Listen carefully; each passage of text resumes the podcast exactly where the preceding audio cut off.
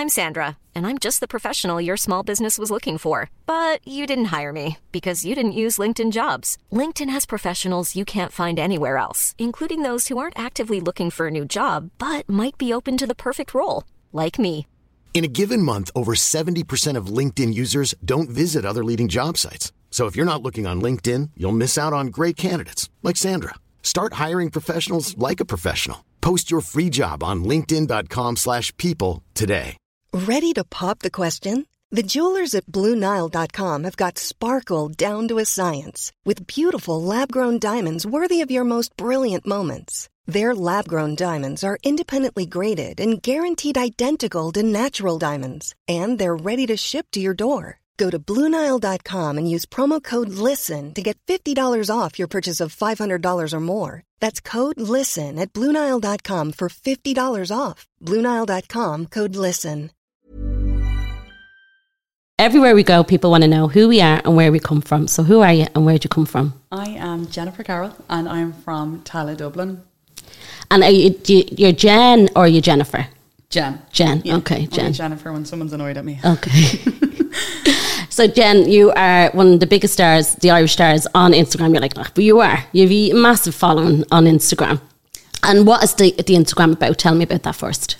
So the Instagram is kind of started out as a weight loss journey page. So I was starting at the beginning of a weight loss journey and I would share my weight losses every week and then share my meals, started to introduce a little bit of fitness into it. It just kind of grew from there. Now it's just more recipe based, um, not so much on the weight loss. I kind of got to a comfortable place, I suppose, with my weight, and I wasn't so focused on the losses. So it's just recipes that have, you know, the breakdown of calories, step by step recipe ingredients. And I think the reason that I even have a big following, I'm, I always say, and I'm terrible for saying, I'm like, my page is quite boring. I think it's just, it's convenient, it's helpful, and I'm quite consistent with it. So, like, I'll always be posting recipes. I feel like people are always going to be tracking calories and food, so it's mm-hmm. always helpful for people. But it's definitely not the most exciting page.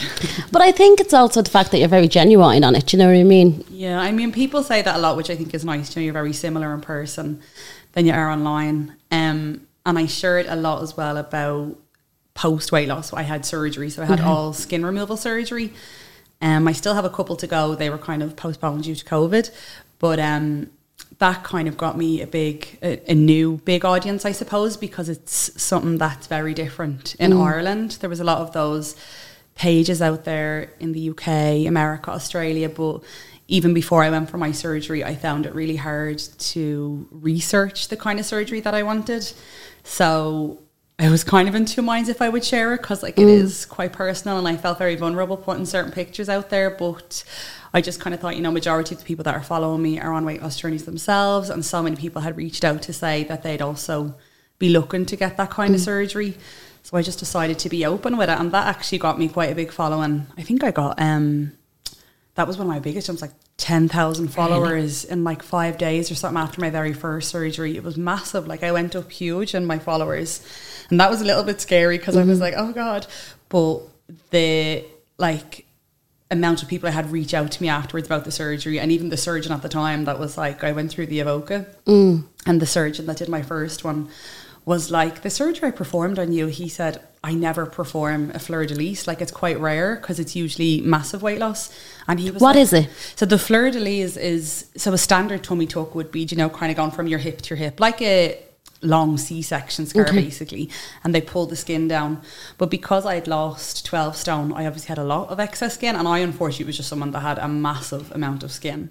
So it's basically like an upside down capital T. So they go from hip to hip, and then they go up the center of your stomach, right between your breasts. So the scar is quite big, but it's just a line. Um, and that's so that they can pull the skin down and also in.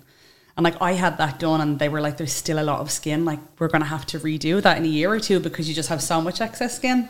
So I remember the surgeon saying that to me. He's like, "I never perform these," and then he was like booked out for six months or something after that because loads of people reached out and they were like, "I didn't even know that this was." A thing like I didn't mm. know it was possible in Ireland. I think a lot of people as well go abroad and they would hear of that, but they were like, I didn't even know that you could get these kind of surgeries like in the Evoca. I think when people thought the Evoca, they'd think of like breast implants, Yeah, or you know that yeah. kind of stuff, a nose job, or those kind of surgeries, they were like, I didn't realize you could get. And then I had the skin removed from my arms, which I shared. And then I'll be getting my legs done at the end of the year on my back. So, what does it feel like with 12 stone loss? Like, what does that do for you? It's crazy. Like I remember when I first lost, when I got to the twelve stone. I think it was actually when I lost my ten stone award. My mom is tiny, like she's four foot ten or four foot eleven. I remember she was like, "Like you've lost me in Yeah. weight." She's like, "Like imagine like you carrying me around constantly on your shoulders." Obviously, it doesn't feel like that, but I think it's the difference of like the quality of life. Do you know that kind of a mm-hmm. way? Like I do try and like I've been really consistent and dedicated with the gym, and I go five days a week. And I remember when I first started uh, back to basics, I started PT. And on my very first day, Sean was like, you know, we're just going to see what you can do. Like, you don't have to do the program that we're doing. I just want to see what you're capable of. And I, I think it was a lunge he got me to do, and I tried to go down the lunge, and like I just fell to the side. I, was like- I couldn't even do it. I just had never exercised at all. And um, I remember months and months down the line when I was getting stronger, he was like, "But you have to like look at the positives." He's like, "You were carrying all that extra weight around." He's like, "Like you are so strong now. Like your mm-hmm. muscle that you would have built up from carrying, you know, the last twenty years, Yeah. that extra like twelve stone on you." So it's it's just little things like I feel like people that have lost a lot of weight would say, do you know, just walk, going out walking and like not feeling kind of breathless and being able to get up in the morning and start my day with like intense exercise. Mm. Like I never imagined that I'd be someone that would be like that or that would enjoy doing that mm. kind of stuff. But I just love that. And I remember the first time I went um, down to like the park beside my house, like with Carter, my little boy, on a bike. And I was like, you know, just cycling or just running down the field with a football, like so many little things that you'd never think of. Mm. That obviously I could have done when I was bigger, but I was a very, very self conscious big person. Like I was far too self conscious. I had no self esteem. So I wouldn't have done those things. Mm-hmm. And I think that was one of the big pushes was having Carter because I was like, this is going to affect his life. Do you know, mm-hmm. like I'm going to hold him back because I hold myself back. So that was kind of the big push, I suppose. It's mad, and I wonder if that's um, where other people in other situations and that are going to Turkey to get this weight loss surgery done. Um, and I wonder that is that why? And I know a friend of mine has done it, and she she's a son as well, and she's done it for her son. But I do like. Do you have an opinion on what's happening with so many people going to Turkey? Because I do. Yeah. And like I just think people are. I don't think people are crazy because Yeah. I, but I I think it's very dangerous and. I, I know that people say it's the easy way out. I know it's absolutely not the Yeah. easy way out because when they, they can't eat when they come back or and it's it's crazy. So that's my opinion. I feel it's it's very dangerous. Yeah, it's. I mean, it's a hard one. I don't. I wouldn't say I have an opinion on it. In such like it's it's not so black and white. Like you're like it's hard to say. I did inquire about weight loss surgery when I lived in. I lived in London for nine years, and before I had my little boy, I was in a place where I just I was desperate. I felt like I had tried everything. I felt like I had no option. And I just was like, I'm putting myself into an early grave. And, you know, it's either do that or risk the weight loss surgery. Now, I was in London, so it was covered by the NHS, I think, when you fall into a certain BMI category. But there was a waiting list. Um, so I think maybe I felt a little bit safer because I was technically having it done at home in London. But with the going abroad, it's for me personally. I just it was just a my non-negotiable. I just wanted it done in Ireland. Mm-hmm. It's twice the price in Ireland. Like the money is crazy, but I was just absolutely terrified of traveling. Mm-hmm. And even after having the surgeries, like I don't know how people travel after those mm-hmm. surgeries. Like fair play to them. And then I had discussed it a lot with surgeons over here, and the surgeons here would have quite a strong opinion on how safe it is getting it done abroad. And I know my, my surgeon Cormac, he has seen and worked on so many people that he's had to do, you know, corrective surgery on, and they've always had it done abroad. So now that would be kind of skin removal and stuff like that. The weight loss surgery, um, I know a lot of people do go abroad for that. I have a few friends that have done it. I think when I went to the doctor in England and he told me my options, now I knew there was a waiting list. I was like, I'm going to take some time and think about it. And the more I thought about it, for me, I was like, my issue is emotional eating, and my issue is binge eating. I comfort binge and I secret eat.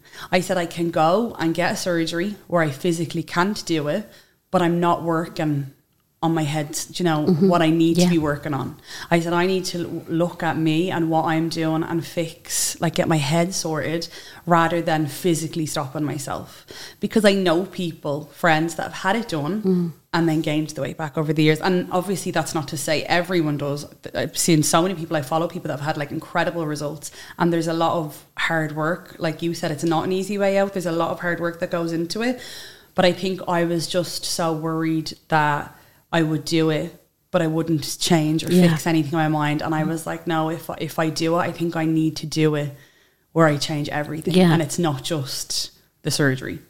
And that's where you are today. Yeah, You said something there about self esteem. So, and the main reason I wanted to talk to you today was because on your page, you are, as I said, you're very genuine, you're very honest, and you do open up about your past. Um, and in your past, there was domestic violence and some relationship problems. Is that the words we would Yeah. say? Um, so, do you want to, from the very beginning of that, do you want to start there? yeah. So I, the first time I opened up on social media about the domestic violence was I was actually doing a takeover on a page, and they just wanted to know about my whole journey. You know your weight loss journey from the start and how it started? And I'd never really shared, you know, from when I started. I just kind of was like I was in London for nine years, and then I moved home and started losing weight. But I remember this time when I was telling it, I just felt like it's I can't tell the story in complete honesty without kind of opening up a little bit about my past because that really was the kind of tri- like the starting point of the weight loss journey. And it was so I'd been in a relationship for a few years and then I fell pregnant when I was in my third year of uni. So I was studying drama over in London. And in my third year we fell pregnant and I decided that I would postpone uni, like I'd finish it the following year and we'd go through with the pregnancy and it was during the pregnancy was when the domestic violence started. So it Can I stop you? Yeah. So, from the beginning, you met, how long were you with him? Where did you meet him? Okay. Mm-hmm. So I used to before I started uni, I used to manage um like a children's boutique. It was like a children's boutique and health centre, um in like a really posh part of London. And I had hired somebody um new to start and we became really great friends and it was through him. So it was his friend. That's how we met. We just kind of were a group of friends. We all started hanging out. I think I was twenty one, maybe twenty two at the time. And we started kind of just friends for a couple of years, maybe like a year or so, and then we were casually dating, and then we kind of got more serious and we were living together. And it was, I was 26 when I got pregnant with Carter. So I had started uni, he'd started uni the year after me um, in a different uh, college. And then we I can't remember. Oh yeah, we were living at mine. Sorry, so we were living at mine, and he had his own apartment, but we were kind of staying at my place. Then when I fell pregnant, I house shared with a couple of girls, so we were like, it makes more sense to obviously with the baby go into your apartment. So we moved into his apartment, and it was literally the day that we moved in. The first day that we moved in was the first time that he was physically abusive with me. And I remember just thinking, like, oh my God, like this is my life now. I was about four months pregnant, I think. And um, he had been, he'd started drinking. So he was drinking quite heavily um, for maybe like a couple of months. I think it was just the stress of the situation we got ourselves into. Um, he had kind of turned to alcohol and he'd relied on that. And But it was getting to the point where it was, you know, midweek he was drinking and stuff like that. And the day that we moved in together, he was like really, really hungover. And it was an argument we had over the move and you know the man with the van he wasn't really helpful and i can't remember how the argument started i just remember we had unpacked everything in the sitting room and he was like frustrated because there was just stuff everywhere and he kind of pushed me.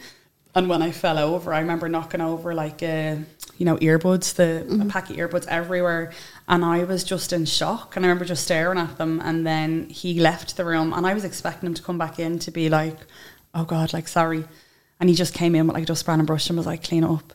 And then he left the room again. And then later on, he came in and apologized. But I just always remember that moment of like on the ground, just being like in complete shock, you know, like as in, shit, is this the start of it? You know, like you hear about those kind of situations so much. And then you're, I used to always do this thing where every time he did something, it would get a little bit worse or a little bit. And I'd be like, this would have been my first really serious relationship where I was like, am I being over the top? Like, am I being dramatic? Is this normal? Do you know, maybe, I don't know, like it, it, was just a heated moment and that was it. Like, I wouldn't say, like, I wouldn't even use the term domestic violence for like a year or two because I would just be like, no, my situation isn't bad enough. It's, and like when I look back on it, like, it was awful. It was like the worst kind of, because it was all forms of abuse as well and I would be like, oh, maybe I'm just being dramatic. And you're terrified, I think, to open up or admit about it because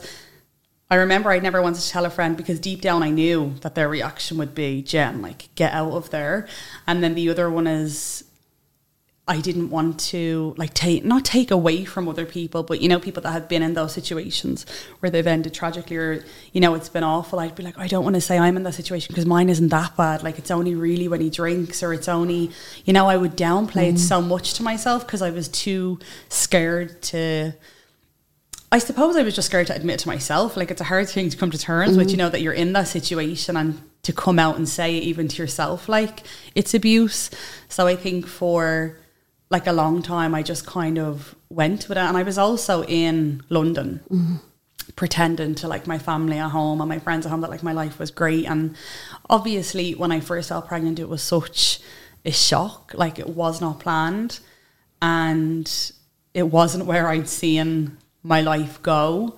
So I think my whole life I always felt a little bit of a disappointment or a letdown because of my size because I struggled so much with that and I was always just really overweight. I never had, like I said, a lot of confidence. Even when I was training over there um, for uni, I stopped applying for uni for a while and just kind of got a job in that shop. And I just felt like my life was a bit of a standstill. And I just used to always feel a little bit self conscious of that stuff. Mm. So then to then be in this situation, I felt more embarrassed because I was like, I'm so pathetic. Do you know, like I can't get anything right. And I didn't want to obviously worry people at home. And then I didn't want other people at home thinking, like, God, what has she done? Like, she's gone so downhill and, mm. you know, like she's wrecked her life. So there was kind of a lot of like stuff like that that I would worry about and the kind of trapped feeling like I knew I wasn't going to get away from London, especially now that I was pregnant. So what was the point in telling people at home and just, you know, have them worry? And from the first time that he did that, I I know from talking to others how qu- quickly it escalates. Yeah, because I like you think you know one because there was one incident before I was pregnant where I think he'd like threw a sock at, at my head and I kind of laughed at it, but he did it out of temper. Do you know what I mean? But at the time, it was just like a ball of socks thing, mm. and he kind of threw it at my head. And at the time, I laughed because I was like, okay, like whatever. Mm. but like looking back, it was aggression, do you know, that way. And then like the things that I would have noticed but didn't really notice, do you know, like the possessiveness and the like constant bombarding me, do you know, checking where I am, all of that stuff. Like, and it's really cliche to say, but especially because it was my first serious relationship, like a lot of it I was. Do you know, mm. he's mad about me. Yeah. Do you know, that kind of thing? And like, I thought he was gorgeous. So the fact that he was even, do you know, worrying me or doing stuff like that, I'd be thinking, okay, you know, he's obviously just worried. But then it would be things like when he was out, like I'd hear nothing from him, you know, or like, I, but I wouldn't be texting him as much. But if I did text him or ring him, you know, he wouldn't hear anything back. But if I was to leave it, you know, half an hour without replying, like the way that he would speak to me, the tone that he would speak to me, and I would just kind of be like, oh, he can be a bit, you know, over the top or whatever. But all those little things at the time I turned a blind eye to looking back, like were so obvious, like such big kind of red, red flags. flags. Yeah. And then, like I said, like the day that I moved in, it like it just blew up so quickly. Do you know what I mean? Like they, I don't know if it's the same in every situation, but whether because my reaction was so shocked and just kept it to myself or whatever, maybe that then he was like, do you know, mm. I can do this again, or you know, when he was angry, he knew the reaction or the response he would get from me when he did it, which wasn't very much, you know, that kind of a way. So I think that's probably why it escalated so quickly. But I mean, I don't know. I think a lot of it did, like, and it's not an excuse, a lot of it would have to do with alcohol because for the first, um, for a long time, it was only when he'd had alcohol, you know, like when he was either drunk or had had alcohol recently. So I always put it down to that, you know, like, oh, it's just he needs to go off, off the drink and then he'll be grand. Be grand. It's crazy. Yeah. Tell me, um, Jen, but for like, did friends and family, especially, did they meet him? Yeah. And what was their opinions before all of this before happened? all of it. Um, I mean, family. It was grand because you know they're on their best behavior when when they're around them, so it's always fine. Um, my friends as well. See, when they came over, a lot of the time I had lived in. I was living with the Yeah. house girls, so he'd move.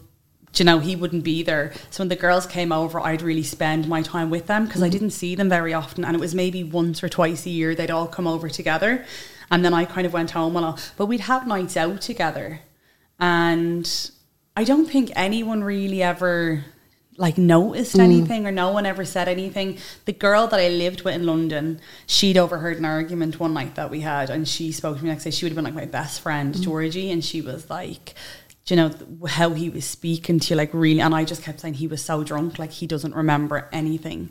And she's like, because she actually came into the room, like Okay. she intervened when we were having the argument, and I was like mortified. Mm. But um, it was kind of slowly after that. It wasn't long after that I got pregnant, but that we were spending more time with his, and that was probably because he was mortified when she um caught him, you know, and Yeah. put him in his place. So after that, we were spending kind of more time at his, but I was really close to his family. So we lived kind of on the same street as his family. So I would have been very close to them. And then like my family got on really well with their family. So yeah, it was just all behind closed doors. Doors, yeah. Do you think it was a strategic move for him moving you away from Georgie? Yeah. Yeah. I definitely do because even like I said, there was nights after that when he would randomly be like, "Oh, will we stay at mine for the weekend?" or do you know whatever. My house was just more convenient for location for the uni and transport. So that's why we stayed there a lot more. Um, and I would kind of be like, "Yeah, okay," but looking back, I feel like it was probably to kind of get me away. Now he wasn't physically abusive at that time, but he would have been like quite emotionally abusive and like verbally abusive. In what way, can I ask? The verbal abuse started, that would have been a lot to do with my size, like my weight. So he would put me down a lot about that. And even to do with my uni course, because it was drama, you know, things, putting it down to that. Um, and then it, it was almost like he isolated me a little bit from my friends because he got that control and that, you know, if I ever did have anything. So when I was at uni, I worked two jobs as well. So I was kind of always on the go. Um, I missed out on a lot of, you know, nights out with uni friends and stuff because I was working. Um, they were all a little bit younger because I would have been a mature student and they kind of had, you know, their moms and dads paying their rent and they were living in, whereas I was private renting at the time. So anytime there was an occasion or a night out, something would always happen with him. So that I'd have to cancel. Do you know, last minute something big had happened, or he'd planned something and you know make it out like I, I he had told me about it, and then I was really isolating. And then like after a while, like your friends can only do so much. Like, and they were my uni friends, so they weren't like you know my best friends. There's only so many times they're going to ask you out when you keep cancelling. So then it was at a point where I feel like he'd isolated me that little bit. So, um, then with the emotional abuse, he would kind of almost throw that back in my face, you know, as in like you don't even really have friends here anymore, or like your only friend is so and so, and blah blah blah, and do you know, just put me down about anything and everything. But the weight was a big one, and then the emotional abuse was just like a lot of the guilt, do you know, like making me feel bad. Do you know that I wasn't giving him enough time or I wasn't spending enough time with him or I was always at work or I was always at uni and then because it was drama there was a lot of rehearsals as well on top mm-hmm. of that so I'm always like as well I know it's it shouldn't matter but I'm always like I can't believe I was like 27 stone or 26 stone and like I was constantly on the go. I'm like how hmm. did I not lose weight? Like the amount of energy I used to burn like moving around so much. Hmm. But um but yeah, he would he would make me feel really guilty, kind of almost for having a life, for having a social life, and I didn't even have hmm. a social life. Like, Do you know when you were in uni and everyone was 19, 20, Yeah. they were going out like Monday to Friday, not even just the weekends. Whereas I'd maybe go out twice a month with them. So, like, making me feel like I was always out when really I was never out. Do you know you just had a reaction to what you just said there? I did. Yeah, you were like, yeah. So it still sits with you, does it? It does a lot. Like, I haven't spoken about it in a long time. Do you know, kind of way I did a good bit of um, writing about a month ago, like journaling kind of stuff, where I went through a lot of it. And I think for about two weeks, even I was texting my friend Grace this morning. I was like, I, because I, I wouldn't say that I have anxiety or suffer with anxiety. Mm. I had it really badly when I was over there. And when I came home, I lost it. But I'd have triggers. And I'm like, when I'm deep diving, and I'm just like, I hate that it still has a mm. strong effect. But it's easy for me to push it down, but only for a certain amount of time. Like it will always resurface or something will always come up that will trigger it. And I try my best to kind of face it and to talk openly about it when I can. Because even on social media, sometimes I'm like, I wish I could do more when I opened up about it. Um, I was really lucky that I got people reached out to me, you know, to do talks or even to do a podcast to kind of not like spread the word, but just to have an open conversation about it because it's not something that I think a lot of people feel comfortable talking about, and it's not something I think people expect. Do you know? Because you never know who it's happened. to. I Yeah. think people are surprised because there's still a lot of people that don't know because I don't talk about it mm. all the time. Mm-hmm.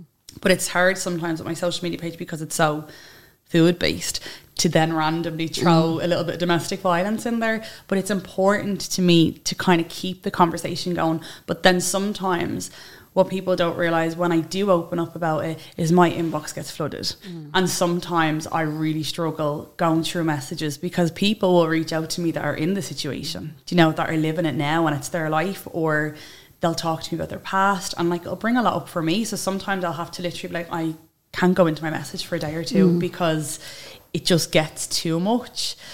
But it's it's a hard one because like I do want to talk about it and I mm. want to spread awareness, but it's just like it was only four years ago for me, so it is. do You know, it's not that long ago either. and you're still healing and then I and I get absolutely you know these people are just want to share because they think oh maybe she's going to help me or maybe I'm going to get something from it but that is a huge trigger Yeah. for you as well so people need to be and I think as well some people would be like you know oh I, I messaged her and she never replied back but Yeah. like you've got to help on a, on a very very raw subject Yeah. that is completely overwhelming to you And like people have even said to me in the messages before, like I've never told a soul this. Like I remember having a, a, a woman had messaged me, and she was like in her late fifties. She was around my mom's age, and she was like her daughter was in her twenties, and um, no, she wasn't with her ex partner, but she was like for twenty something years. Like I went through what you went through, and I've never told a soul. And she was like, but listening to your story. She was like i just really you know felt like i wanted to message it. And she's like like i never will tell anyone about it because that's her choice. It's her mm-hmm. decision. But so that like you know i and then when you do reply to someone you open a conversation so like you know if i only replied to 10 people out of 100 mm. people that's it's i wouldn't just send a message back I know. it's an open conversation so then i'm having 10 ongoing conversations but then you feel awful when you go into messages and you see one from four weeks ago where someone said something very vulnerable or a lot of times the kind of more common message that I would get is a, a friend that's worried. Do you know, like my mm. friend is in a situation and I don't know what to do. And I work with, quite closely, like with uh, Saoirse's Women's Refuge, and I kind of spoke to them about like I feel like I need to have a little bit of almost like training because I have to be so careful with what I say. You know, I can't be like tell her to get out of that situation because it might be too dangerous for her to walk away. And then, you know, you don't know what the situation is like. I don't know what advice to give. All I can kind of say to them is to maybe speak to, you know, a professional place or let them know that you're there. You know, there's only so much that I can say, and I have to be so careful with the advice I give. And sometimes that scares me because I'm worried if I say something wrong or, you know, if it would have a negative impact or. So that, yeah, that would worry me a lot. It's the same uh, with the podcast. I get so many people who come on to me and to say to me, "Oh, I'd love to come on as a guest. I'm in the middle of this. I'm going through this," and I have to be so careful because I don't want to open a door that I cannot close. Yeah. And that's really important. So what you're doing, safeguarding yourself and those people, People, yeah. is, and you just said like training and stuff like that as well. And that's something that maybe you'll do Yeah. down the line, but you're still. Process, four years is no time at all. Yeah. It's no time at all. And it's been such a transformation the four years. Like, Yeah. you know, like there's been so much that has gone on, like so many amazing things as well. But that's always, you know, the main focus and that's always there underneath everything. Um so like all the goods and the highs that I have, I still like I still do struggle with it, you know, but mm-hmm. I've I'm a different person to who I was. Like I've come so far, so like I have to be proud. I can't discredit, you know, the work that I have done on myself and how far I've come along mentally. But it's definitely, you know, like you were saying, it's ongoing and the healing process, you know, could be the rest of my mm-hmm. life. It could mm-hmm. be, you know, like I don't know how long I will be healing, but I just I had to be patient with myself. And like I said, I'll go through phases where I'll, you know, talk about it or I'll write about it and then when it's enough, I'm kind of like, okay, I'm ready to kind of shut those doors for a little while. Mm-hmm. And when you write, do you write to yourself? Yeah. Mm-hmm. I just journal. Mm-hmm. Just like write, but sometimes I'll write it and rip it up. Do you know, I don't want to read it ever again, but I need to get it out. So I could write something down that could be 12 pages. And then other times I can't even write half a page. I'll go to write and I just can't write anything.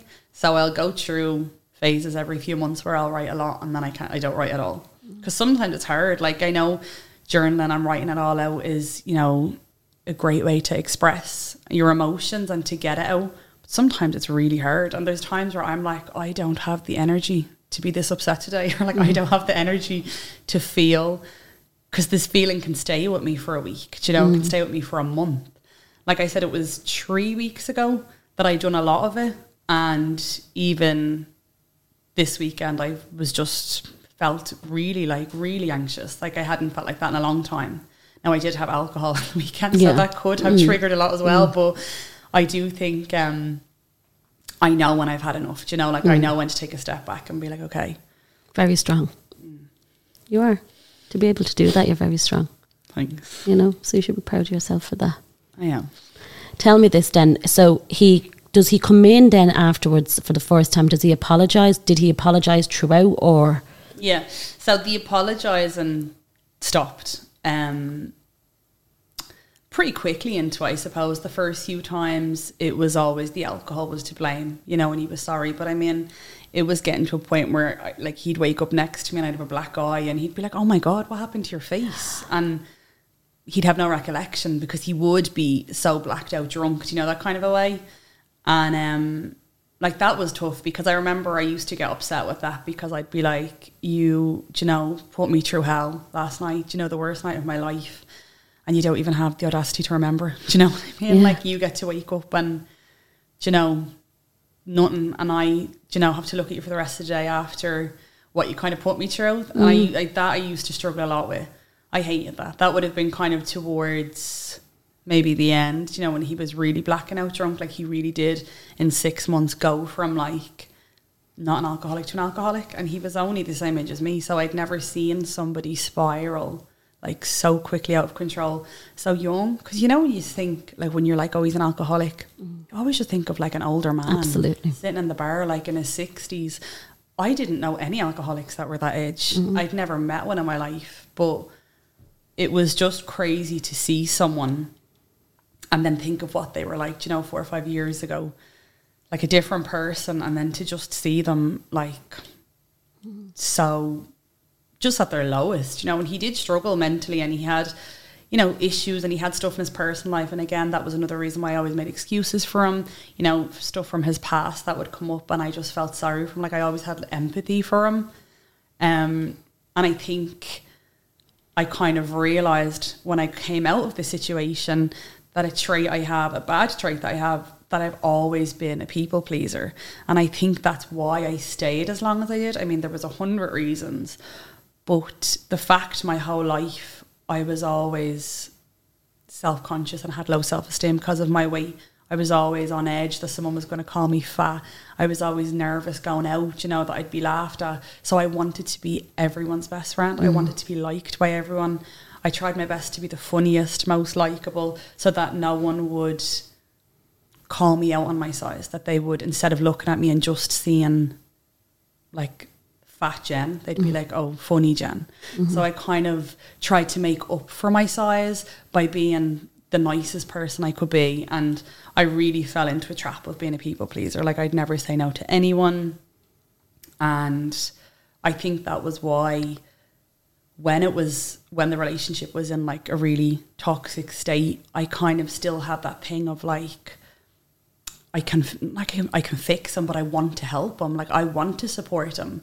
And then I would also be like, after all that we've been through, if I walk away and then he fixes himself and someone else gets to have him when he's back to him. And I hated that. I had such a fear Oh of my that. god, you totally get that. And I was like, I don't want to put like the last five years, everything we've been through, to walk away and then you meet another girl and you're sorted and you have a great life together and then I'm and I always had that in the back of my head, even though deep down you know, you mm-hmm. know, no one can fix them. They have to fix themselves. And if you're not happy and what they've actually done to you, like it, that's never going to happen. But I always had that fear, and you know, because we had a baby together, I wanted to be the one do you know, that would help turn his life around. And, you know, like if I did that, you know, he'd be forever grateful mm. for me. Did you love him in that time? I mean, I thought I did, but looking back, I didn't. I think I loved the idea of being in a relationship, and I loved the idea of having someone that wanted me, do you know, and that loved me.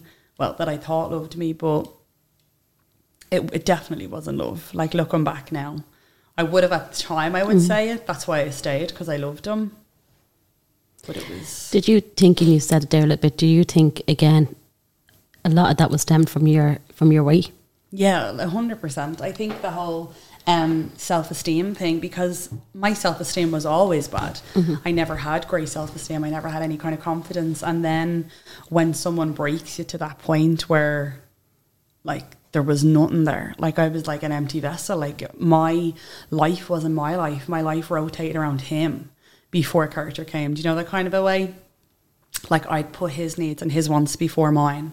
And like I think in any relationship, you know, if you're doing something like that, like that's not healthy. Do you know mm. what I mean? And that was just the whole people pleasing thing. But it all I think goes back and connects to the way. Like mm. and I hate saying that because like there's such a good positive, do you know, the body positivity mm-hmm, movement mm-hmm. and like it shouldn't matter what size you are and on stuff. And I 100% agree and support that, but I just wasn't that. Mm-hmm. I would have been, even now, you know, when people are saying, like, oh, your page and body positivity, I'm like, I wish it was, but it's not. I still really struggle, like, really struggle with body image and self esteem and confidence. And people just assume because I've lost weight and I've had the surgery, I'm probably really confident, but I'm not at all in myself. But um, I think it all kind of goes back into that, like the just having no self esteem and like I had no self worth. So like if I didn't like I just it's hard to explain. Like it was like I didn't even like myself. Do you know that kind of a way? So he made me happy at the time and I would do anything to kind of keep him around. Do you know that way? And mm-hmm. his self worth was more important to me than my own self worth.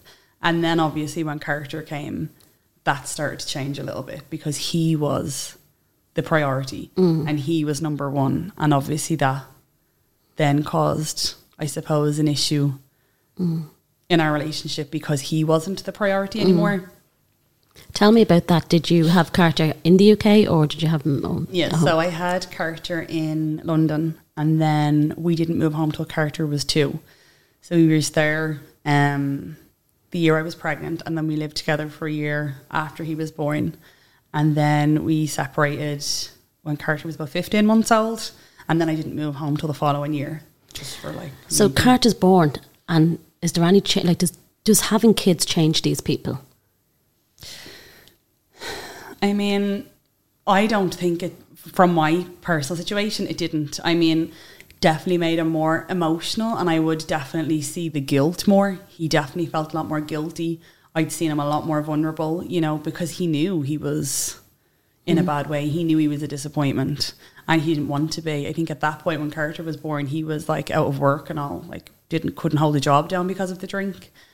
And um like he was falling out a lot with his family the I don't think you know you can have an an addiction or an issue like that and then have a child and it change. I mean, maybe it has for some people. I just think it's that whole thing where it's from within. Mm. Do you know, like if having a child isn't going to make you change, then like what is? Mm. And he didn't, you know. So I definitely think it's something that you need to kind of within yourself. Because I always say that with the weight loss, I'm always like, I wish I could say that I did it for me and I loved myself enough to do it and to want to lose the weight for me, mm. but I didn't. Mm-hmm. Like I really believe that my push was charactered, you know, like and I think that's sad to say that I didn't love myself enough to kind of put the work and, you know, effort into myself. But Do you love yourself now?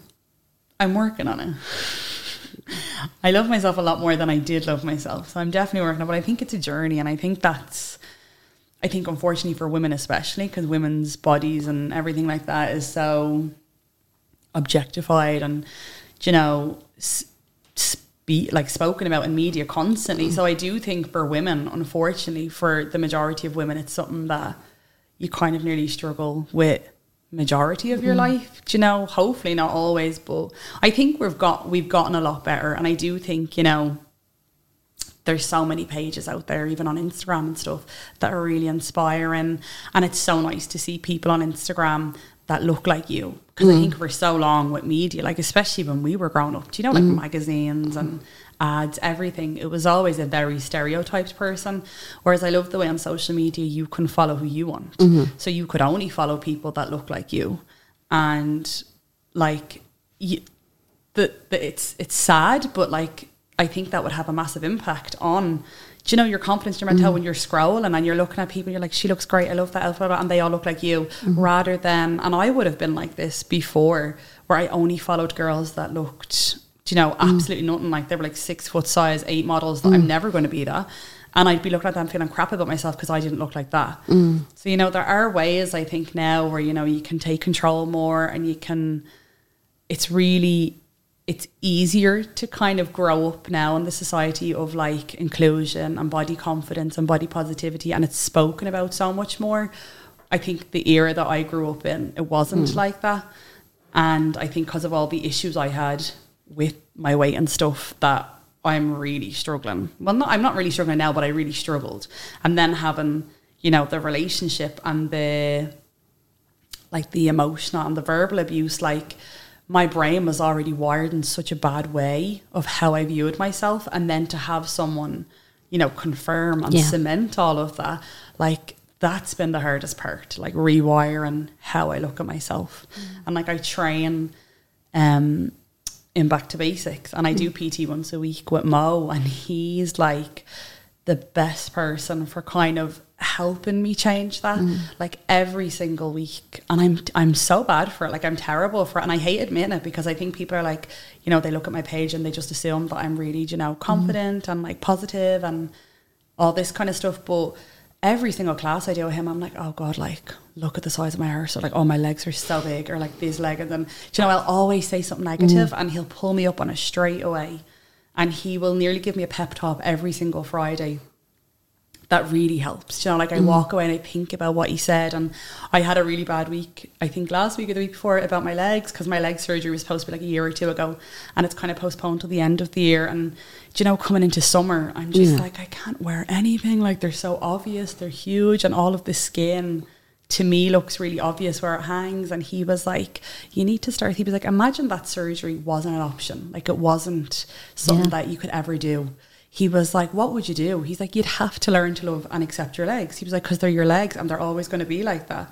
He was like, It's how you're viewing it and how you're thinking of it. Like, you just think when you get the surgery, they'll be so much better. He was like, But you know, your legs have gotten you where you are today. Like they've carried you through the work you've done. He's like, you know, you should be so proud of how big and strong they are.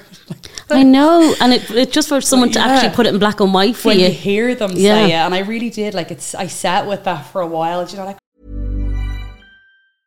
Hiring for your small business? If you're not looking for professionals on LinkedIn, you're looking in the wrong place. That's like looking for your car keys in a fish tank. LinkedIn helps you hire professionals you can't find anywhere else, even those who aren't actively searching for a new job but might be open to the perfect role. In a given month, over 70% of LinkedIn users don't even visit other leading job sites. So start looking in the right place. With LinkedIn, you can hire professionals like a professional. Post your free job on linkedin.com/people slash people today. This is Paige, the co-host of Giggly Squad, and I want to tell you about a company that I've been loving, Olive and June. Olive and June gives you everything that you need for a salon quality manicure in one box. And if you break it down, it really comes out to $2 a manicure, which is absolutely insane. It's also so easy to get salon worthy nails at home with Olive and June. The difference between how your nails used to look when you did them yourself and now with the Mani system is a complete game changer. The best thing about Olive and June too is it's a quick dry, dries in about one minute, lasts for five days, and full coverage in up to one to two coats. Visit oliveandjune.com slash perfectmanny20 for 20% off your first system. That's oliveandjune.com slash perfectmanny20 for 20% off your first system. Hey, it's Ryan Reynolds, and I'm here with Keith, co star of my upcoming film, If, only in theaters, May 17th. Do you want to tell people the big news? All right, I'll do it. Sign up now and you'll get unlimited for $15 a month in six months of Paramount Plus Essential Plan on us. Mintmobile.com slash switch. Upfront payment of $45 equivalent to $15 per month. Unlimited over 40 gigabytes per month. Face lower speeds. Videos at 480p. Active Mint customers by 531.24 get six months of Paramount Plus Essential Plan. Auto renews after six months. Offer ends May 31st, 2024. Separate Paramount Plus registration required. Terms and conditions apply if rated PG. Millions of people have lost weight with personalized plans from Noom, like Evan, who can't stand salads and still lost 50 pounds. Salads, generally, for most people, are the easy button, right? For me, that wasn't an option. I never really was a salad guy. That's just not who I am. But Noom worked for me. Get your personalized plan today at Noom.com. Real Noom user compensated to provide their story. In four weeks, the typical Noom user can expect to lose one to two pounds per week. Individual results may vary. I'd imagine the surgeries had never been an option. Mm. Do you know, like it, it really would be either look, you sit here and you hate yourself and you put yourself down for the rest of your life about this skin that you can't do anything about, or you just start to accept it and embrace it. Mm. And I do know a lot of girls um, online like that have had massive weight loss and they don't bother with the surgery. Mm. Now, they might not have, say, as much excess skin that I would have had. And I'm always like, I really admire that. Mm-hmm. Because when I opened up about the surgery, so many people were like, you know, it's a huge amount of money to be spent, and Like, you're a single mom. Should you not be getting a house for you and Carter? And it was like literally the savings I used for my surgery. It was I was like, it's either my mortgage or it's a thingy. Mm-hmm. But at the time, I was like, I'm not going to get accepted, you know, Yeah. mortgage approval as a single person. So I was like, I'm going to do it for me now. And some people would say, you know, the money that you're spending on that would be better invested into a therapist, you know, about self love. And I'm always like, I just think, you know, they it's like you can still love yourself mm. and still want to have the surgery. And every single person that would say this to me, like I take one look at their profile and be like, you've you know, clearly you haven't lost 12 stones. You know, you mm. haven't struggled, struggled with weight the way I have. And like, you don't understand how painful it is. Like, it's mm. not comfortable walking around with kilos and kilos, like stones of skin, do you know, hanging. And also because I train a lot, mm. which is obviously, you know, fast moving, the skin was really painful. So I was like, I don't think you can say, you know, you don't love yourself if you're opting for surgery. Like, they're two completely different things but it's just always the people that have the opinion you know have never been in the Yeah. situation and that would kind of irritates me because i'm like you know when you always lose the 12 stone come back and say it to mm. me but for me it was a no-brainer i was like mm. i'm getting the surgery like it's the best thing i've ever done do you Yeah, know like you I had to do it for you. happier, Yeah. And you wouldn't be the mammy exactly you are i always today. say that do you know what I mean? If you didn't do it. So if I didn't do it. And it was the right time. And luckily, we were at home. You know, my mum and dad mm. were there. And I said, These are the years. Now, obviously, COVID kind of extended mm. those two years to four years. But I just remember thinking it'd be a good time. And I can always get a mortgage. You know, I mm. don't have to get it right now. And that's obviously going to be the plan after the surgery. But yeah, no, the surgery was definitely the best thing that I ever did for myself. Can I ask you, when you were in London, then um, his family, did they not see it and say anything? So they did eventually. They knew obviously the drinking was an issue because there was one or two times um, he literally got dropped to the house by the police, like because they found him out and about and he was like drunk. And um, I think towards the end of my pregnancy, um, his mom had tried to get him into a rehabilitation place, and she was really trying to get him into rehab um, for the drink. And he was he was he was against. You know, he was still in denial that he had an issue. He was like, no, like as soon as the baby comes, that's it. You know, I, I'll be back to myself and all. And then it was actually when Carter was only um, like a week, maybe 10 days old, um, his brother like came to visit. So his mom and dad were on holiday and his brother came over like unexpected. And we were just sitting there and I obviously had no makeup right on, but I had a really bad um, bruise all along my cheekbone and jaw. So like basically half my face was just black. So when he came in, I was like, oh God, do you know, I had no makeup on. So we were sitting watching the telly, and I remember he was standing to like the right, and the mark was on my left, and he'd sat down and was like having a cup of tea. And then like a few minutes later, he just kind of looked at me, and he was like, "What is on your face?" And I was like, "What?" Do you know, like acting like, "What are you talking mm. about?" He was like that. He was like, "There's like, a, I think he was a set of shiner or something," but he was like, mm-hmm. and he walked over, he turned, he was like, "What is that?" And then I just burst out crying. I just was like, I didn't know what to say. And I went to the bathroom, you know, as if to be like, what are you talking about? And I was looking in mm. the mirror. And then um, he actually looked at his brother and he was just like, what is that? And then he kept looking at me and was like, you tell him, you tell him. And I just was crying, didn't know what to do. And it was brother packed up everything for me and my little boy and took us to his his house. And we stayed there that night. And then the next day, his sister got up with me like six, seven in the morning. I had to queue to get into a women's shelter, you know, to get housed. So me and Carter um, were put on a list, like an emergency list, and I stayed with her for a couple of weeks. So the family were like amazing. They were like, I don't know where I would have been without them, do you know, the support. And then I didn't see him for a few weeks, and then his mum and dad came home, and he did go to rehab. So we went to rehab, and then I was put into a women's shelter for a few months, and eventually got my own place. And then we got back in touch. So he'd done the rehab, he was off the drink, and I was like, he's fixed. This is great. And um, then we didn't move in together. Like we did take mm. it quite slow. And he got a new job the following January. So this all would have been between like say May and August, the transitions and the like I had a C section and like do you know, going through all of that, my family was at home and then having to move from my house to, you know, his mum and dad's house for a few nights, to his sister's house, to a temporary shelter, to a shelter. Like, it was just so much. And like, my family didn't know any, they just thought I was at home with him. They didn't know any of this was going on. They didn't know I was living in, you know, five different houses in the space of a month or something. I'm trying to like I was a big girl. I was obviously very overweight. I had my C section scar here and I'm like, you know, trying to you know what it's like when you Yeah. even leave the house with a newborn, mm-hmm. like between bottles and bags and nappies and I'm trying to pack every few weeks everything I owned, you know, that kind of a way. And I look back now and I do be like, I don't know how I did that. Like I wouldn't have been mm-hmm. able to do that now.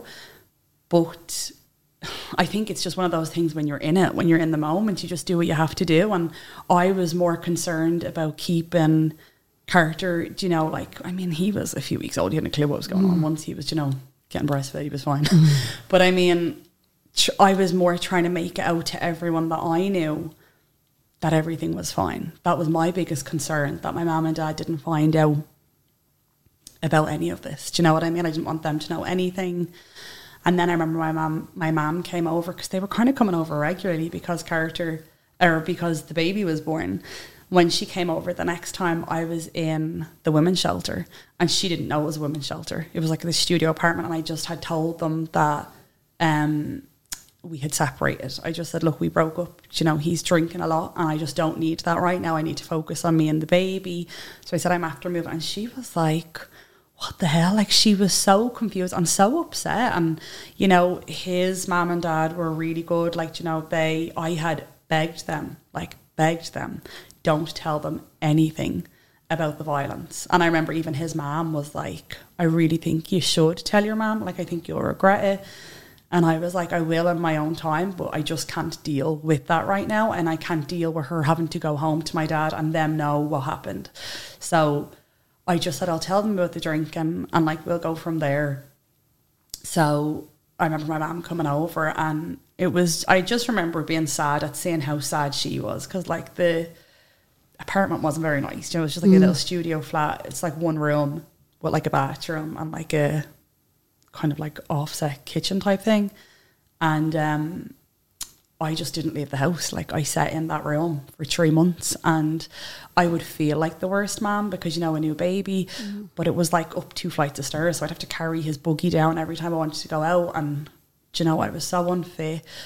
But obviously he needed fresh air, and I remember just being so terrified leaving the house. Like I just didn't want to leave the house in case I seen him. Now he had no idea where I was at that time, and it was also out in an area of London that I had never lived in. I'd never been to. it. I didn't know it. It wasn't a particularly nice mm-hmm. area, and I think keeping that all a secret to everyone, even my friends from uni, didn't know any of this was going on. Like that was what was so hard because I didn't have anyone. The only people I had that I could talk to was his family, and you know there was only so much I wanted to say mm. to them. Mm. I just wish that I had opened up to someone. And like when my mom was there, there were so many times when I really wanted to tell her mm-hmm. everything. I remember the day that her and my dad first came to visit. Carter was like three days old. They stayed with us for a week, and it was the last day she was leaving. That was actually the morning that he had given me that really big bruise, but it was like two hours before they came over, so it wasn't hadn't come up. Mm-hmm. And I remember when she was going, like, and she kind of took my hands or whatever, and I was like, "Please don't go, mum." And I was like, "Please." And I think I remember at the time she was just like, um, Take your time. sorry. You're grand. She obviously just thought it was emotional because the baby. But I remember just being like, I just knew what was ahead of me. And I was like, please, I was like, just stay for a few more days. And I remember my dad and all just being like, you'll be fine. Like, you're doing great. You're doing great. And they had like no clue. Like, they hadn't a clue what was going on. But, um, yeah, I mean, it's only when I look back or when I talk about those things that I'd be like, God, I was stronger. Like, Yeah. Than I give myself credit for it. Do you know, kind of a way? Like, but I think when you're in those situations, like I said, you just get on one. I think especially because I just had the baby, do you know, I wanted to keep everything as smooth as possible. And I wanted to just, that was my priority. So whatever I had to do, I just did it. And mm-hmm. you just don't think about anything else. But, yeah. So how did you get away? So that was a long process. Getting away was because I finally opened up and told my friend. So I did end up telling um, my mom a year later. So um, Carter was about 15 months. And like I said, he got a job that January. So Carter was born in May. So the following January, he had gotten a job in um, like a bookies. And I remember thinking this is going to be a great thing or this is going to be a terrible thing because he'd been off the drink. And um, his sister was like, "No, I think it's really good." And he was really like he showed up every day, like, and I was like, "God, he really is making an effort." Um, and then the last weekend of January, when he got his first wage back, he just went on a two day bender, and you know, came home didn't have a penny in his bank. You know, he just I don't know what he did, but it was a two day bender, and that was it then. And then it was like four weeks of being sober again because he'd no money. Mm. Do you know what I mean? But he was really, you know, financially abusing me at this point as well, like taking everything. Like he'd rob my cards, he'd t- hide my debit cards. I had set up, like, I was savvy with it, and that, like, I had set up a second account that he'd no idea about that I used to put money in all the time for savings. Because I could say to him, like, please don't take it. I said, I've only £20 in there and I mm. need to get nappies and baby food and like he wouldn't care. And that used to kill me because I'd be like imagine that was the case. Do you know what I mean? Because that obviously does happen. But um I never let myself kind of do you know I always had my own little money thing there which is probably one of the best things I ever did. But um he then this was at a point I think the second or third month into the job it was like the same thing like clockwork like he would get paid go on a vendor then be broke for the month and then be kind of nearly groveling for the month but I at that point I think I had lost any kind of like I he like at that point he just made me feel sick. Do you know, like he mm. turned my stomach. Like I didn't even want to be around him.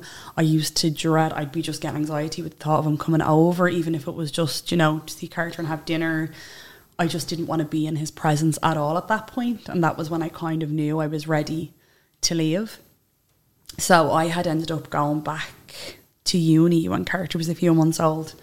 Um, in the September, so he was three, four months old.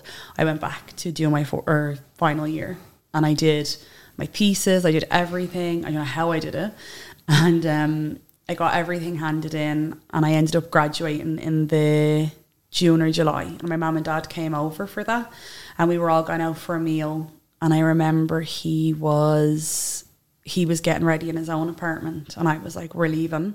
We he was like, "I'm not ready. Give me half an hour." And I had me, my mum, dad, and Carter in. And I was like, "No." I was like, "I told you to be ready at this time. If you're not ready, like I'm not sitting in the car with my and dad for half an hour, like they've booked a dinner and all." And um, I used to get a bit braver, I suppose, when my mum and dad were there because I knew we wouldn't do anything and I knew we wouldn't come to the house. So I would get a little bit braver and then be like, oh, Jesus, once they left because I knew then. But um, so I went to the restaurant without him and I remember um, my mobile phone, I put it in my bag and I could feel it vibrating constantly. And I remember my stomach. And there's things like that that I hate that I'm like, that graduation dinner, when I think of that, like, and how proud I was, but all I remember, even though I was with my mum, dad, and Carter, all I can remember from that dinner is that feeling that I had, that sick feeling of, oh God, like, what is he going to say or what's he going to do? And I remember at one point checking my phone, I had like 40 something messages, just 40 messages of him saying like horrible stuff. And I was like, I like, don't look at it, just don't look at it. And um, that carried on through the night or whatever. And then I remember at the time just being like, for the months leading up to my graduation, even in the last year before I walked away, I did this thing all the time where I'd be like, I'll just get to this exam. And once this exam's done, because I'm so stressed about it, then I'll deal with leaving them. Then that exam would be done, and be like, right, I'll just get to my birthday. I'll just get through Carter's birthday. I'll, and there was always something that I was like, no, once that's out of the way, then I'll leave them. And um, my graduation was one of the things I said. I said, no, once my graduation is over, that's it. And I remember my graduation was over, I was like, what next? Like, what's what's the next excuse I can use? I was like, it's kind of now or never. So he had come over to the house and he had, it was like the middle of the day, like it was sunny outside, and he was really, really, really intoxicated. And he had never been physical to me um, in front of Carter. Like he'd always put Carter in a different room. But this time he was physical with me while I was holding Carter. And I, that's when I was like, okay, this is dangerous. It's not even, I'd never kind of really considered, you know, the impact or like the danger I was putting him in because he never did anything, like he would never lay a finger on him. It was only me. Even though I wouldn't be thinking, like, you know, he'd knocked me out before or I was out cold, you know, and I, even if it was for five minutes, like, that's five minutes Carter's, you mm. know, unattended. So I think that time I was like, okay, I need this is it. You know, like he's putting us both at risk. You know, if he knocks me out now and he takes Carter and he goes off with him, you know, and he's drunk, you know, like that's my not my fault, but I'm I felt responsible for putting Carter in that situation. So I decided then he was asking me to drive him somewhere or something like that. So I was like in my head, just drive him there. And as soon as you drop him off, drive to your friend. So my friend from uni that I'd stayed in touch with, we were quite close. And I remember just parking up somewhere and I wrote this big long text out and I was like, just send it. I was like, if you just send this message, once you send it, somebody knows what's going on and she knows that you're at risk. And even if you want to deny it later, she knows about it. So I just sent it and she was in work and she rang me straight away and she was like, just collect me and I'll come back to the house and stay with you. And she did. And it was, it was actually that night I knew he would come back. And she was like, no, like it's two o'clock, like let's go to won't. And it was like six in the morning. He showed up and he was not impressed at all at the fact that she wouldn't let him in. We mm. it was like a house with three floors, or like an apartment block with three floors, and there was two apartments on each floor, and I was on the second floor. So we were like up one story, and I remember she was at the window, and she's like, "You're not coming in." So he got all this like bricks and wood and just smashed all the windows in the house. He smashed my car up because that was in the garden. So she called the police because I was like, she was like, mm-hmm. ring the police. And I remember I was just sitting on the bed and I couldn't move. Like I just, I was frozen. And the police showed up and he got arrested and got released. You know, there's nothing they can do. He'd pay for my windows, which I think he'd pay me like £20 a month for a year my or something. God. But um, when that all happened, um, Emma was like, you need to tell your mum and dad.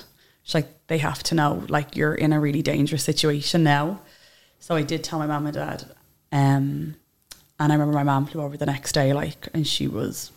What did you tell her? Did you ring? I told her, I didn't tell her about the abuse when I rang her. I just said, things haven't been good. And I've maybe been lying a little bit. And I said, he's back on the drink and it's worse than it's been. And like, I don't feel safe anymore and I want to come home. And I think they knew then. So she literally flew over the next day and my dad booked a villa in Lanzarote, like a big, mad expensive villa with swimming pool, like for two weeks later or something for the three or the four of us to go for like 10 days. And I needed that. Like, that was amazing. But it was obviously sad always having to go back to London. It was a lot harder than I thought it was going to be to leave London. So we had to go through the court system for nearly a full year. And that was really drawn out. And then. Why? Well, there was the domestic violence, and then there was the. Um, I needed to be granted like leave or access to leave the jurisdiction of the UK because Carter was a UK citizen, and like you know the way now I wouldn't know too much with, with the law, but is mm. I feel like in Ireland it's really hard mm. for fathers to get a lot of rights, mm-hmm. whereas in the UK it's not that it's different, but they're they're very much you know it's the child that matters and they have a right to both their parents. It doesn't matter what's going on between you, it's the child's right to know both their parents. And which is obviously better, but in my situation it wasn't because it meant that it just made it that much harder um, for us to get to leave. So from August until the following June, we were back and forth, back and forth all the time at court. And then in the June, they were like, you we're going to give you leave, like we're granting you the leave um, to live in the UK uh, or to live in Ireland again. My restraining order, I had restraining orders against him, and they were still like intact for another year in Ireland. But um, he had agreed to do like a domestic violence course thing, I suppose. Um, he agreed to the judge to do that because it was back and forth for so long. A lot of the times it was because he didn't do what he was supposed to do. He, he was late. He didn't show up to court, and instead of I don't know, in my eyes, I'd be thinking, Yeah. could they not just be like, okay, he's not ours, but it's not. It's like, okay, we'll readjourn for six weeks, readjourn for six weeks. And that was horrible that year because it was just dragged out so long and it was never ending. And then um, when he agreed to do the domestic violence course, when he showed up um, on the day of it, he denied that it happened. And they were like, we can't take people on if they're in denial. You have to be here because you're willing to change. So then the judge was just like, no, you know, you agree to do it and you've wasted time and it's an expensive thing.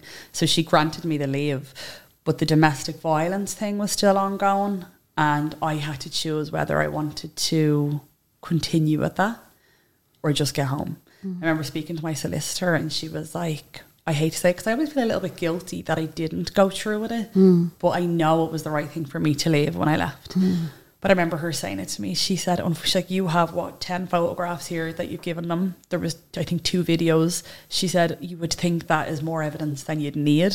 She mm-hmm. said, "But unfortunately, these cases never really turn out how you want them, and they're so complicated." She said, "We can stay. It could be another year, do you know, that you're fighting, and the outcome probably won't even be what you want it to be." Mm.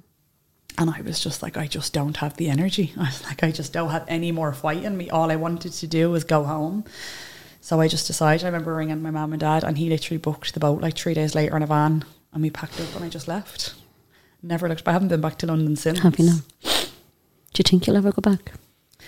I mean, I'd like to because it's where our Carter's from. You know, I'd, I'd like to show him it. And I do still have friends over there that I would speak to, you know, but I don't know. Every time I imagine going back there, I don't know. It's just a weird feeling. You know, I feel like I'd be looking over my shoulder a little bit, but I definitely think I will go back. I'll definitely go back. I just don't know when.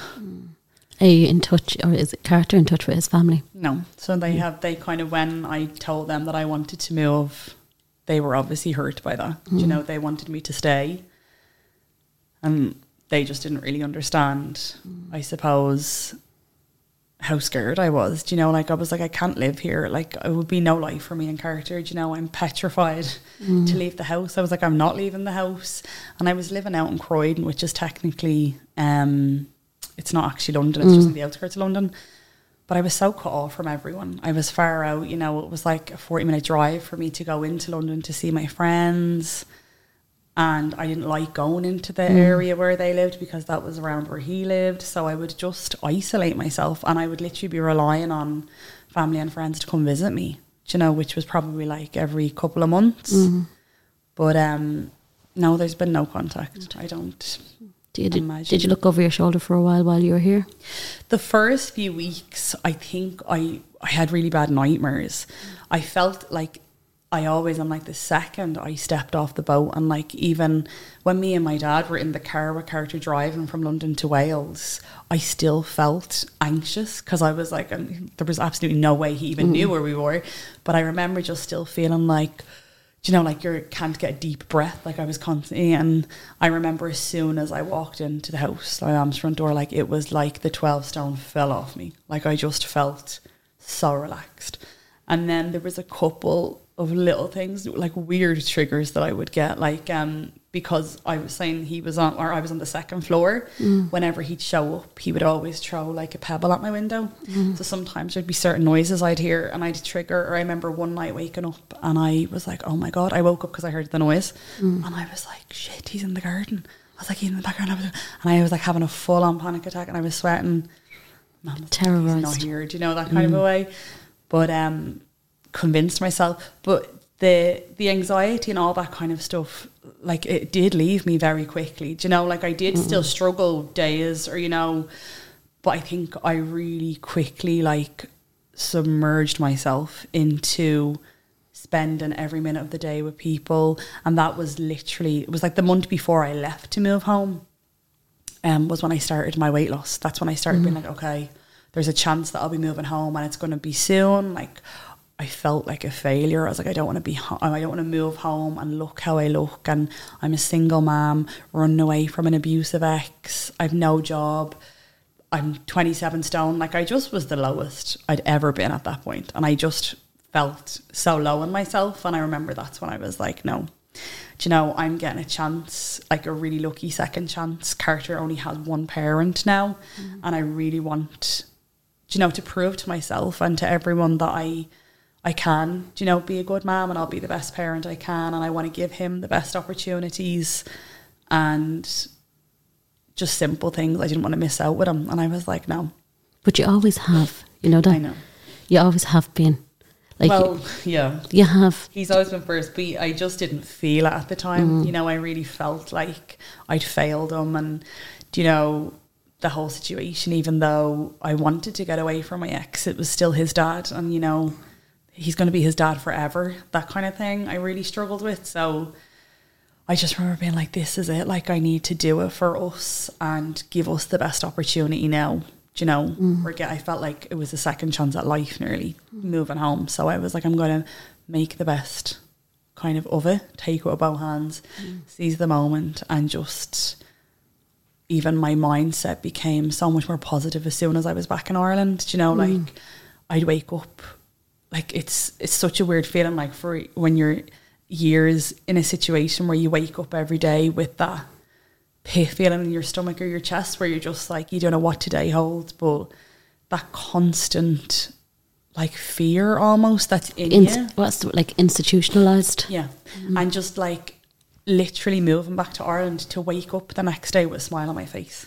Like mm-hmm. little things like that, you know, like to just wake up and not have that worry. Like it consumes you and it takes over so much. Like I remember I was getting physically sick. Like, you know, I was getting like all these weird stomach pains. The doctors couldn't figure it out. I think it was like pancreatitis, acute gastritis. The doctor was like, you know, you're under a lot of stress. Like you have a newborn and you're doing your uni degree. And he was like, sometimes you can hold on to that stress and it comes out in certain ways. And I was like, yeah, and everything else that's going on mm-hmm. as well.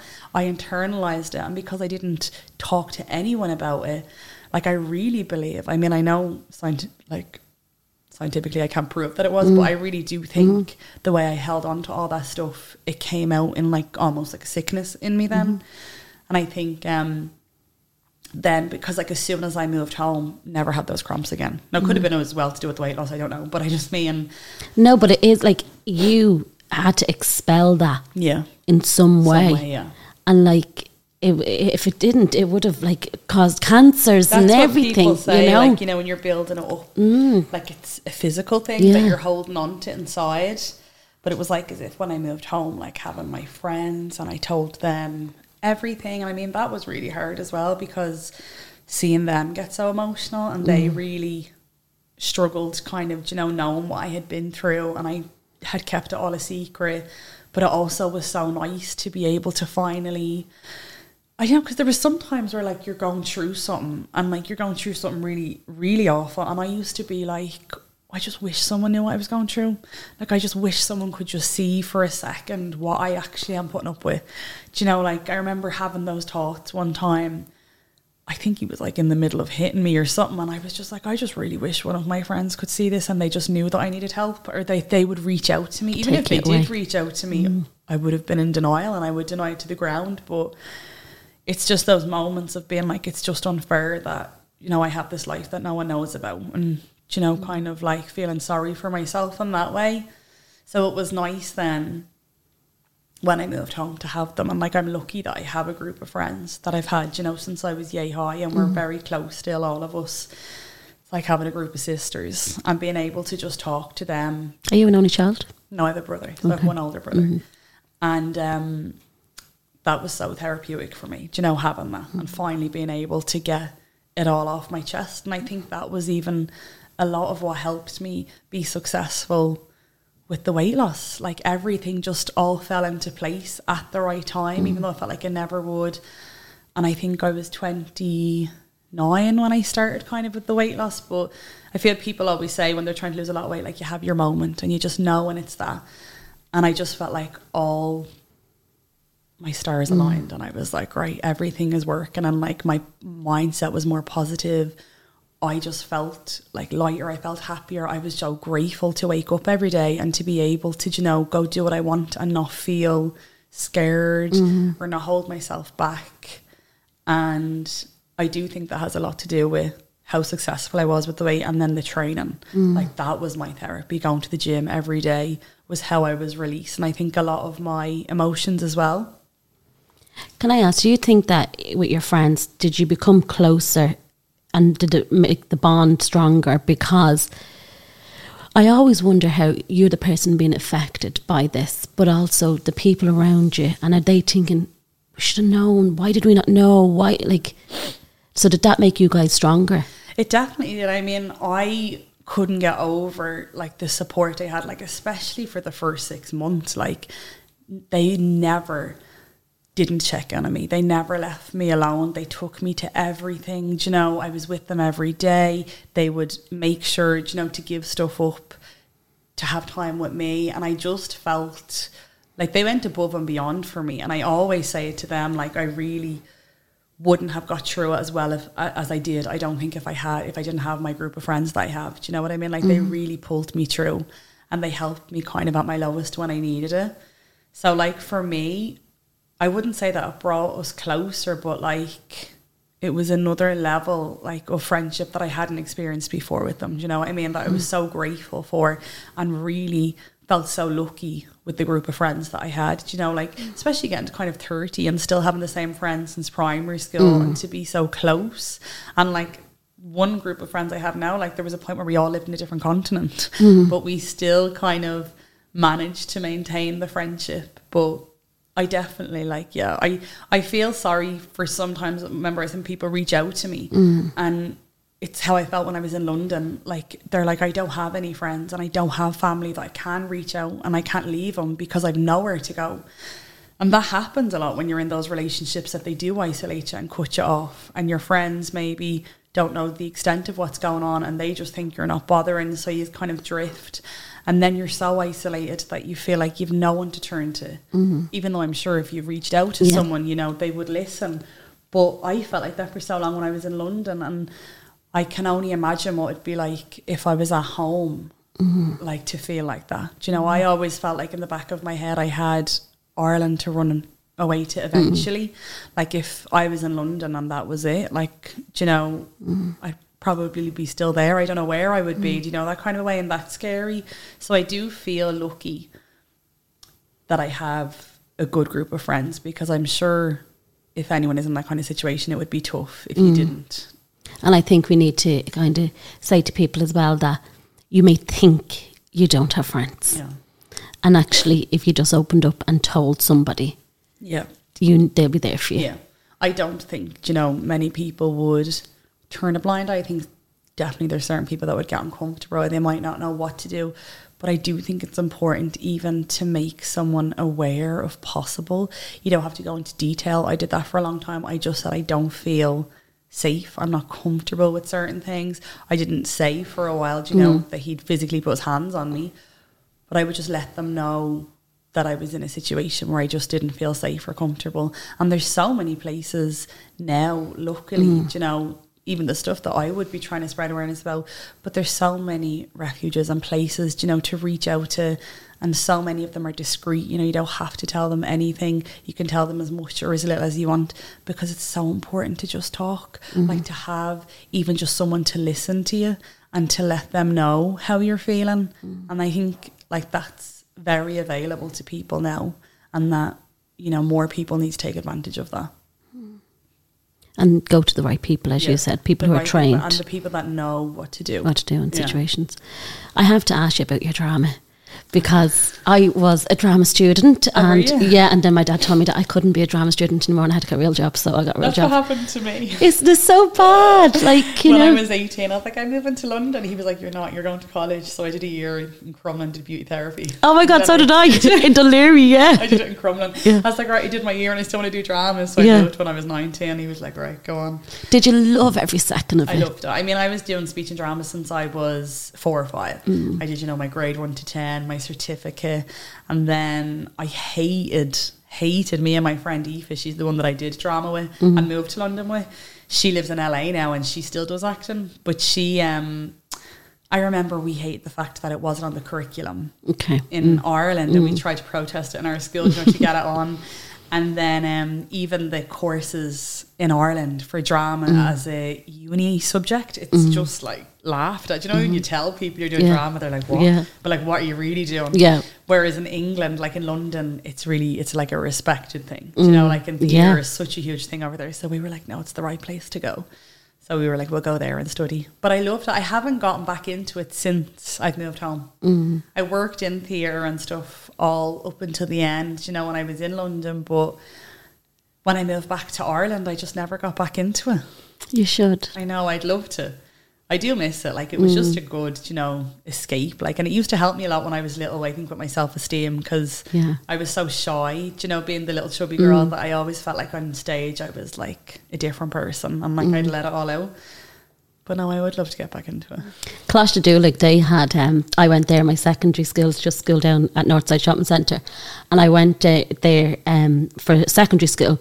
And for me watching when I got to fifth and sixth year you were allowed going to go into a different canteen. Oh, yeah. so I thought it was really cool. Um but you'd see the drama students coming in and I used to be in awe of them you know because cool. they were so they were the coolest they were really cool and then the, so the course in, in Coláiste Dhúlaigh is actually a really good course it's Oh, a stepping stone for a lot of people and then they go over to the UK but yeah you should get back into I'd it love to. I mean, it's um, the girl that lives in LA. She was living in Ireland when I first moved home, Mm. and we had thought about setting up um, a drama school. This was before I started working in the bank. I was like, we'll set up like a drama school, like what we used to do, and we looked into renting a space and everything. But when we kind of put it out there, I was like, see, in Ireland, it's very much.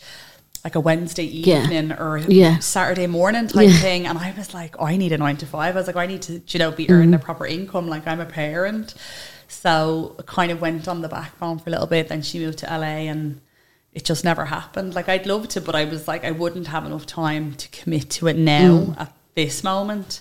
But it's definitely something I'd love to, even if it was just for me, do a little mm. bit of Amdram. but would you love to even do TV presenting or something like that Yeah, I don't think I'd be a very good TV presenter. I don't think I'd be good at presenting, mm. especially not live television. But um, yeah, I used to be an extra in Fair City. Maybe they'll take me back. I did Glenroe for a couple of seasons and Fair City. I think, yeah, I remember meeting some of the guys and I was like, oh my God. You're so famous. Yeah, like Hollywood actors. And like, there's a few photos going around, and like, I think I showed Paul one of them, and he was like, "What the fuck?" He was like, "It's he, Alan." He played. It was like one of the first gay men on Oh, really? on Irish TV. Jealous. And we were just completely in awe of him, like my friends, and we got a photo with him, and like a big red Larry Longhead, like horse head on me. Like my husband was like, "What the fuck?" I was like, "I know, but I loved it." He was gorgeous. he was gorgeous. Um, and then I just want to finish up and like you're saying about your weight loss journey now. So what's next for you? The rest of the surgery? Yeah, the rest of the surgeries, I'm doing a good bit of um, training at the moment. So I started like a new program with um, Mo, like the PT stuff, and I'm going to try change my physique a little bit. Just Okay. change things like that I'm not that happy with. Kind of maybe like I feel like I've gotten a little bit too muscular. Okay. Mm. I'd like to kind of tone that down a bit and get a little bit smaller again, but still muscly. Mm. So he's working on a plan like that. But it's always kind of changing, you know, that kind of a way. I'm still consistent. I'm still committed with the gym. I still absolutely love the gym. It's never Mm-hmm. like a chore for me, or it's never gotten to that point where I'm like, okay, Mm-hmm. you know, I'm happy now. I don't need to do it anymore. Like I absolutely love training where I train. So it's really just the surgeries. It's Mm. kind of after the surgeries, I'm like, and then what? Do you know, like my surgeries will be done. Delete my Instagram page. no, not at all. Can I ask though? I did. I'm actually just remembering really quick before I let you go. Do you have an opinion on the Johnny Depp Amber Heard situation? I was going to put something about this on Instagram the other day because a few of my friends had said it to me as well, and I was like, I follow that house and have a page. Mm, yeah, yeah, yeah. Now, obviously, she's very much Yes. Johnny's. So when you're watching it, it's very easy to be influenced.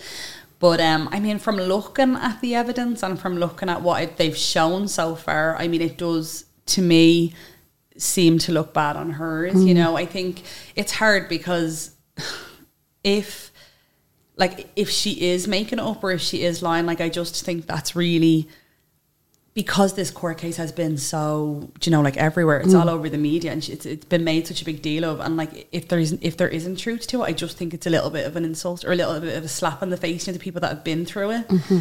But then at the same time, I was like to my friend, I I feel like I can't completely say I don't believe her because if that had have been me in that position, and I was saying to her, I was like, Denise, I was like, I remember I had photograph evidence, I had video evidence. I thought like this is grand, like you know, mm-hmm. once they see that, it's. But they like they question you so much and they break everything down. They really break you down going through stuff to the point where you're questioning yourself, being like, God, maybe I was a bit mm-hmm. dramatic. Like mm-hmm. maybe that wasn't that big of a deal. Like I was starting to think that way. And um I think if someone was like to look at it and be like, "Oh, I don't believe her," she's just like, "That would have killed me." Do you know what I mm. mean? So I feel like it's, I think it's too sensitive to me to have an opinion on. Mm. But from following it, I do seem, I do feel like it seems to be more. You know, he, it, it just seemed like a toxic relationship, Yeah. and maybe he experienced as much as she experienced, if that makes sense. Yeah. But I think it's been interesting to watch and to mm. unfold. Like, I think she will really, you know, lose a lot of respect when Yeah. it comes out that she's lying.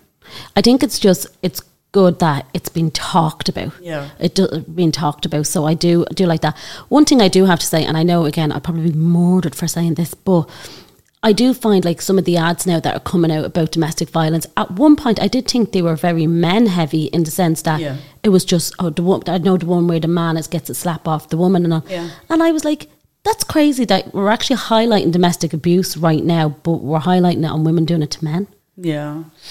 I think it's a hard one. I think it's just where they probably feel like because it does happen, you know, mm. like it is definitely something that happens that maybe it's not shown. I mean, obviously, statistically, it's proven that, you mm-hmm. know, male violence against women is definitely the more dominant one in the situation, but it's just, I don't know, I, it mm. does happen, so they mm. probably just can't, Yeah. They have to share it as it as well, well. yeah. And just for anyone, use um, Saoirse. Saoirse's Women Refuge, yeah, Okay, so so that'd be one that you do look quite you know, a few bits with. and then Women's Aid obviously would be Mm. a big one as well in Ireland. You know, if you're looking for any kind of, there's so many different avenues, I suppose, when it comes to domestic violence and your needs. Mm. You know, they'd be a great one to go to. There's apps and stuff as well that you can get, and there's also good um, information if you're a friend or a family member that's worried. Okay. because that, like I said, is a big one. If you're concerned of anyone in a certain situation, um, there's really like a lot of safeguarding. Like there's you know proper steps to take, and they give you the correct information, and they'll ask you certain questions about you know what you've seen, what you've witnessed, and maybe the next best steps going forward. I think that's a really handy one to have because I would get a lot of questions about that. Jen, on that note, I leave you because I know you have to collect Carter as well. And every two, two of us are like talking. I talked to you for hours. Um, thank you so much for doing this. Um, I think it was a really important conversation. And as I said, if anyone you know is struggling or needs any help at all, Women's Aid or reach out to your local women's refuge like Saoirse, um, and so on. I'll tag everything here in any way as well. Um, but thank you. Thanks a million. Thank you. Planning for your next trip? Elevate your travel style with Quince. Quince has all the jet setting essentials you'll want for your next getaway, like European linen, premium luggage options, buttery soft Italian leather bags, and so much more. And is all priced at 50 to 80% less than similar brands. Plus, Quince only works with factories that use safe and ethical manufacturing practices. Pack your bags with high-quality essentials you'll be wearing for vacations to come with Quince. Go to quince.com slash pack for free shipping and 365-day returns. Imagine the softest sheets you've ever felt. Now imagine them getting even softer over time. That's what you'll feel with Boll and Branch's organic cotton sheets. In a recent customer survey, 96% replied that Boll and Branch sheets get softer with every wash. Start getting your best night's sleep in these sheets that get softer and softer for years to come. Try their sheets with a 30-night guarantee. Plus, get 15% off your first order at bollandbranch.com. Code BUTTERY. Exclusions apply. See site for details. Planning for your next trip? Elevate your travel style with Quince. Quince has all the jet setting essentials you'll want for your next getaway, like European linen, premium luggage options, buttery soft Italian leather bags, and so much more. And is all priced at 50 to 80% less than similar brands. Plus, Quince only works with factories that use safe and ethical manufacturing practices. Pack your bags with high-quality essentials you'll be wearing for vacations to come with Quince. Go to quince.com slash pack for free shipping and 365-day returns.